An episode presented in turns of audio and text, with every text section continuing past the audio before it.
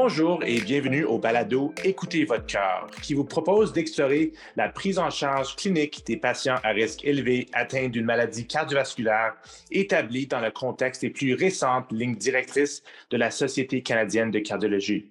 Je suis le docteur Georges Tanasulis et dans l'épisode d'aujourd'hui, je m'entretiens avec le docteur Jacques Genet.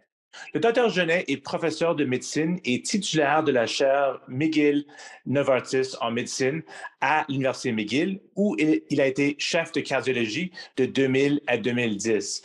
Bonjour, Jacques. Bonjour, Georges, et merci de m'avoir invité. Euh, merci d'être avec nous aujourd'hui. Donc, aujourd'hui, Jacques, comme euh, tu le sais, on va parler un peu des patients euh, qui sont vraiment l'expert probablement national. C'est les patients qui ont un LDLC plus que 2,6 ou qui ont une maladie de hypercholestérolie familiale hétérozygote. donc, vraiment, tu es la sommité mondiale dans, ce domaine-là. Donc, j'aimerais savoir, après ces nouvelles lignes directrices, quel changement as-tu apporté à votre pratique pour la gestion des lipides chez les patients euh, avec un LDL plus que 2,6 ou avec euh, une hypercholestérolie familiale? Merci, Georges, de, m'avoir. Euh, c'est clairement établi que plus le LDL cholestérol est élevé, plus le risque cardiovasculaire augmente.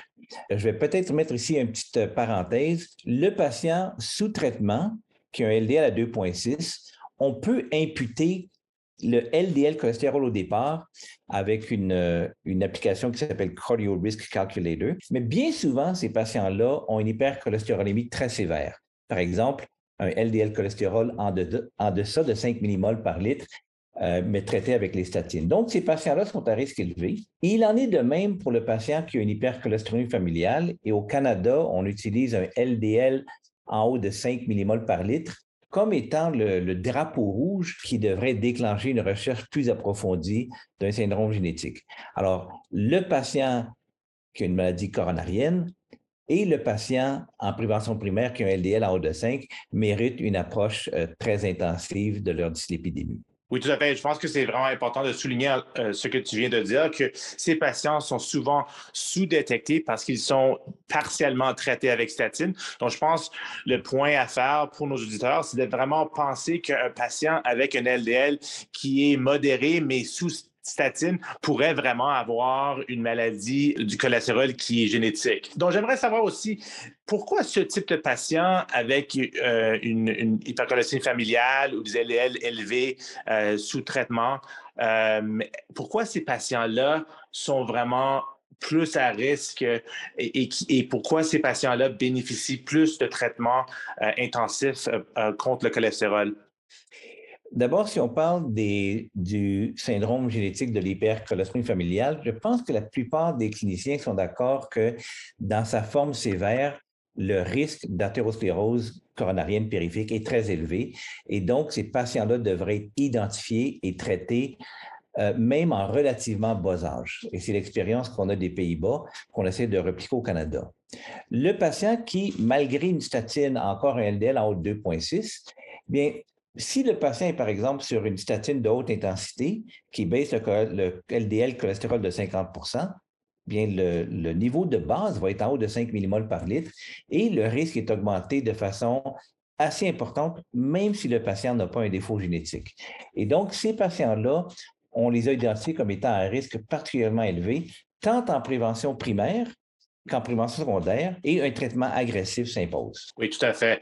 Euh, et je pense que euh, c'est, c'est, vraiment important de juste souligner euh, ce que tu viens de dire, que ces patients-là euh, on peut maintenant, avec, avec tous les outils qu'on a, avec tous les nouveaux traitements, on peut quasiment diminuer le risque à un niveau norm ou normaliser le risque, j'aimerais dire, euh, euh, si le, traitement de cholestérol se fait de façon précoce et intensive. Donc, je pense que ça, c'est vraiment quelque chose qui, qui, a changé beaucoup dans la gestion de, de, ces patients-là. Donc, juste pour terminer, Jacques, j'aimerais savoir, comme expert dans, dans ce domaine-là, as-tu quelques quelques éléments clés à retenir pour nos auditeurs qui, qui, voient un patient dans leur, dans leur bureau euh, pour la gestion des, lipides euh, chez un tel patient? Alors, je vais séparer la question en deux. Donc, le patient à haut risque qui a encore un LDL en haut de 2,6 ce patient-là devrait être euh, traité de façon prioritaire avec un inhibiteur de la PCSK9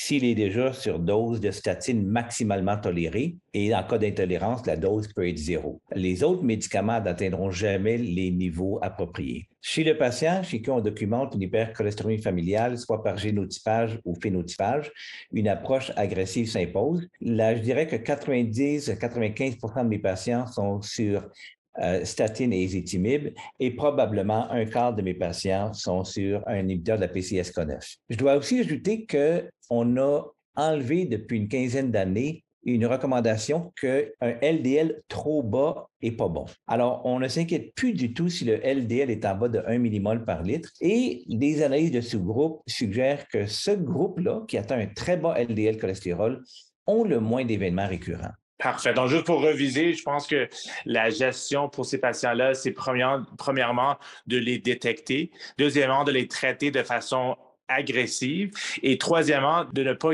craindre si le LDL euh, est, trop bas, ça n'existe pas. Il n'y a vraiment aucun risque euh, d'avoir un LDL euh, qui, est, qui est trop bas. Donc, parfait. Merci beaucoup, Jacques, pour la discussion aujourd'hui. J'aimerais aussi remercier tous nos auditeurs d'avoir écouté le balado Écoutez votre cœur. Nous espérons que vous avez apprécié notre exploration de le sujet aujourd'hui sur l'hypercholestérolie familiale et euh, les patients avec LDLC euh, élevé sous traitement. N'oubliez pas de vous abonner à notre balado sur iTunes, Spotify ou Google Podcasts et restez à l'affût des prochains épisodes.